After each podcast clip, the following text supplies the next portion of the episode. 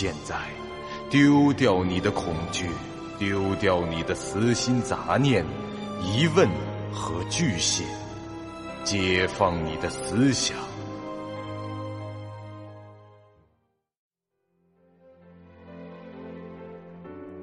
您现在收听到的是由喜马拉雅 FM 出品。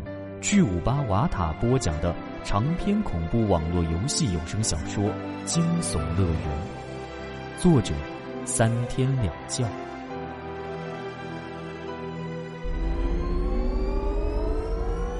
欢迎来到惊悚乐园第六十六集。四雨从游戏舱里坐了起来，看着眼前穿着围裙的中年汉子，长叹了一口气，说道：“老妈，你又进我的房间也就算了，干嘛拔电源啊？敲舱门，你又不理我。我都听到了，但正好忙着嘛。反正啊，你现在都断线了，快出来帮爸爸准备晚饭。”啊，爸，这种事儿叫老妈帮你不就行了吗？你老妈拿着个游戏头盔躲在车库里玩呢。你都知道她躲在哪里，还……女人贪玩是天性，不过分的话，我们女儿啊就睁一只眼闭一只眼喽。要不然啊，我今儿啊就去车库把她给揪出来了，明天啊她就躲在地下室去了。后天啊，没准她能把游泳池的水放干了，蹲里面玩啊。全是歪理。好了，我来就是了。四鱼也拿自己的老爸没有办法，爬出游戏舱，乖乖的去了厨房给老爸打下手。与此同时，惊悚乐园中，风不觉正站在一棵树前，两手扶着树干，像啄木鸟似的撞着头。口中悲鸣：“哎，坑爹呀！这这的，这这的坑爹呀！”当然，他也只是做做样子，以表现自己的郁闷，不会真的使劲去撞。赐予不负责任的掉线，彻底打乱了风不绝的计划。根据他的推测，玩家要从城堡这儿穿过茂密的丛林，来到岛的边缘，所需时间至少也要三个多小时。而扎罗夫将军。实力强大，且对这岛屿了如指掌。同样是这段距离，虽然他不可能做到无视地形、快速推进的那种程度，但估计他最多花上两个小时就能走完。风不觉的想法是，只要他们四个人分为两队逃跑，分别前往岛的两端，那至少会有一队人生存几率大增。无论 BOSS 最后是否能追上并消灭其中一队，另一队人和 BOSS 间的距离也足以让他们撑到五个小时的通关时间了。这是个非常简单的用空间换时间的战术。这样做的话，剧本通关的成功率将接近百分之百。虽然对每一个玩家来说都接近百分之五十的可能会死，但这笔买卖还是比较划算的。只要通关了，没被追杀的那队人自然可以获得通关奖励，而被追杀的那队人客观上已为另一队人的存活做出了很大的贡献。剧本顺利完成后，系统给予他们的经验比例也不会少。至于哪队死哪队活，完全是个概率问题。BOSS 会追谁，这不是玩家能决定的，怨不得人。最多怨自己的运气背。从这点看，一剑和不怕会接受这个计划的可能性也很大。而在这个计划中，风不绝自然是准备和四羽组成一队走的，因为他很不放心那个不怕美眉。从躲猫猫这个称号以及他言语中流露的蛛丝马迹来看，他的称号技极有可能是隐遁或者转移仇恨这类的。跟他待在一块儿，没危险时便罢了，有危险时恐怕会变成替死鬼。但他的这套推理毕竟没有事实证据支持，就算说出来，这不怕也会完全可以否认。再者，人家的游戏风格可能就这样。既然有人愿意上钩，他又何必坏人好事呢？所以之前风不觉看到一刀和一剑有当护花使者的意图，也没去拦着。反正啊，自己不去当那冤大头，顺便也提醒一下好友别上当就是了。可现在问题来了，四雨不知怎么就掉线了。要按照原来的计划行事，那风不绝就得一个人走，这其中的变数可就多了。风不绝之所以没有把计划定成这四个人朝着四个不同的方向逃，就是因为单独行动的危险程度太高，一个人走恐怕还没穿过这丛林，就会被这猛兽或者别的什么未知的因素给干掉了。四个人分头行动，最后很可能在路上被逐一的死亡。就算剩下一个最强，勉强到达了岛的一侧，只要 BOSS 追来，功亏一篑。哎，这五人剧本刚刚进入正题，就剩下四个人了。这三人一块逃就变得毫无意义。BOSS 肯定能追上我们，所以聚在一起必定团灭。双向逃跑的计划不能变。好了。我来说说逃跑的计划。风不觉想明白了以后，回到一剑和不怕的面前说道：“好了，我来说说逃跑的计划。”哎，等等等一等，为什么是你来发号施令啊？这里你等级最低吧？再说，按照你刚才讲的情况，那这个剧本接下来的剧情和小说也没什么关系了吧？你掌握的信息和我们的不是一样的吗？好，那你指挥吧，接下来怎么办？呃，这一剑愣了一下，吞了口口水。由于底气不足，他反而提高了声音：“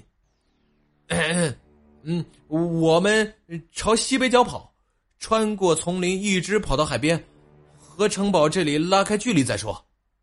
扎罗夫有猎犬，就算消除脚印，被追踪也只是时间问题。”所以我们干脆就别管脚印，在沿途多设些陷阱，拖延他的速度。等他追到海边时，没准天就已经天亮了。哎，好主意啊！你真是天才！哎啊，哎，过奖过奖。风不觉两眼放光道：“这一剑并未从风不觉的话语中听出嘲讽的意思来。”不怕美眉倒是用古怪的眼神看着他，貌似想提醒他什么，但为了维持弱者的形象，他愣是忍住没开口。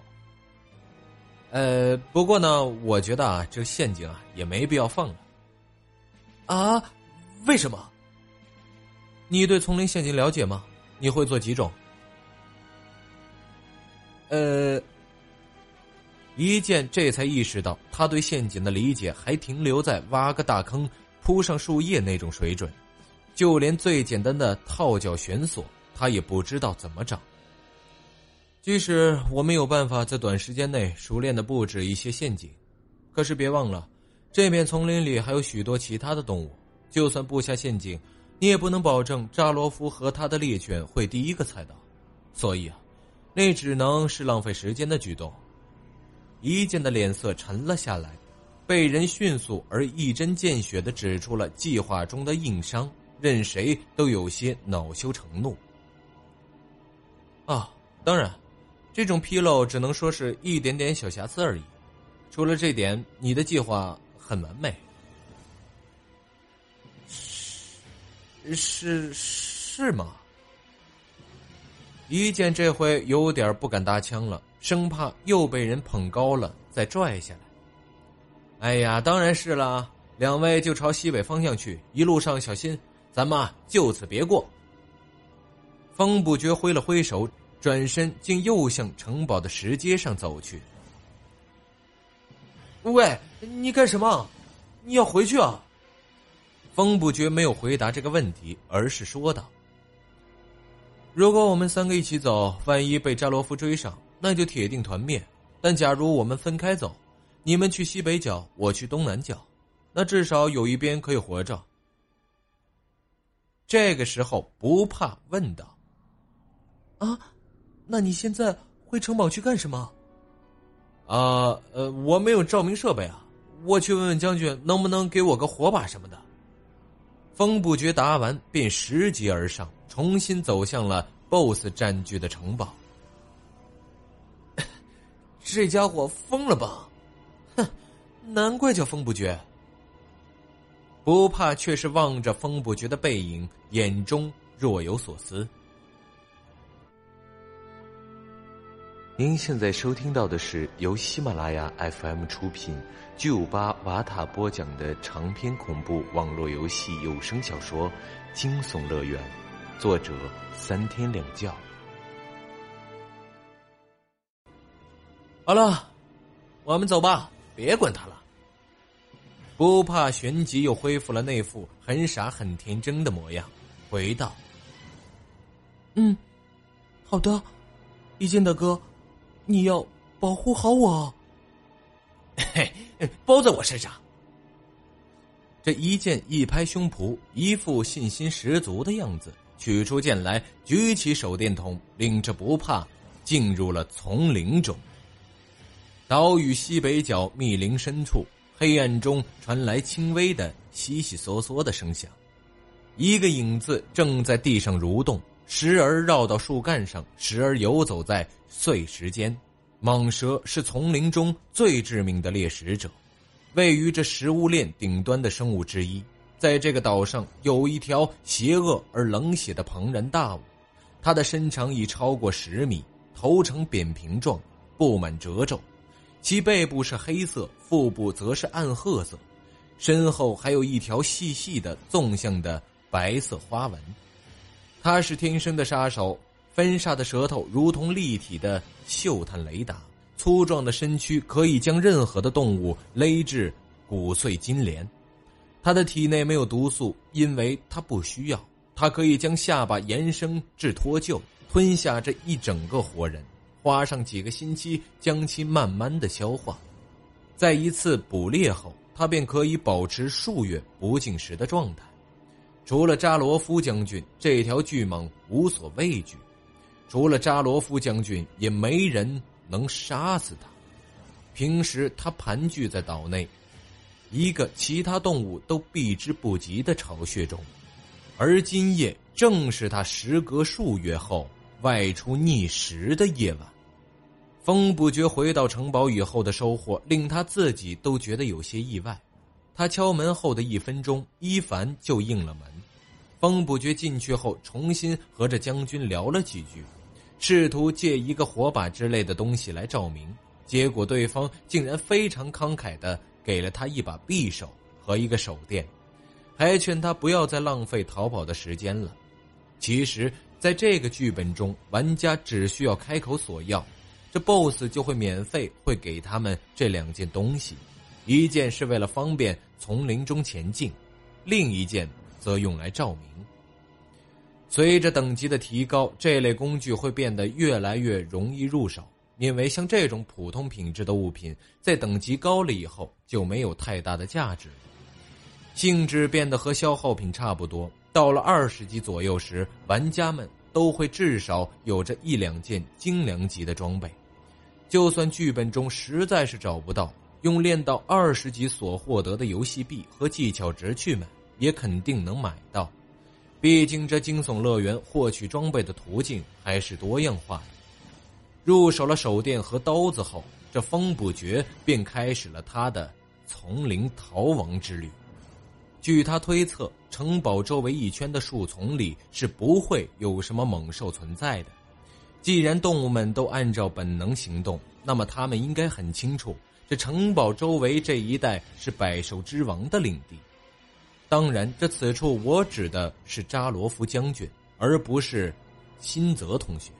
因此，这风不觉出入丛林后是无所顾忌，行得很快。他披荆斩棘，毫无停歇，趟过了高一米有余的杂草，跳过了泥泞的陷阱，绕过了陡峭的石壁，除了踩到一大坨疑似土狼所制造的粪便外。这一切还算顺利，请注意，扎罗夫已从城堡中出发。当这条系统提示音响起后，这风不觉看了看任务栏，里面显示着距离日出尚有二百四十分钟。本集播讲完毕，感谢您收听由喜马拉雅 FM 出品的长篇恐怖悬疑惊。感谢您的收听，去运用商店下载 Patreon 运用城市，在首页搜索海量有声书，或点击下方链接听更多小说等内容。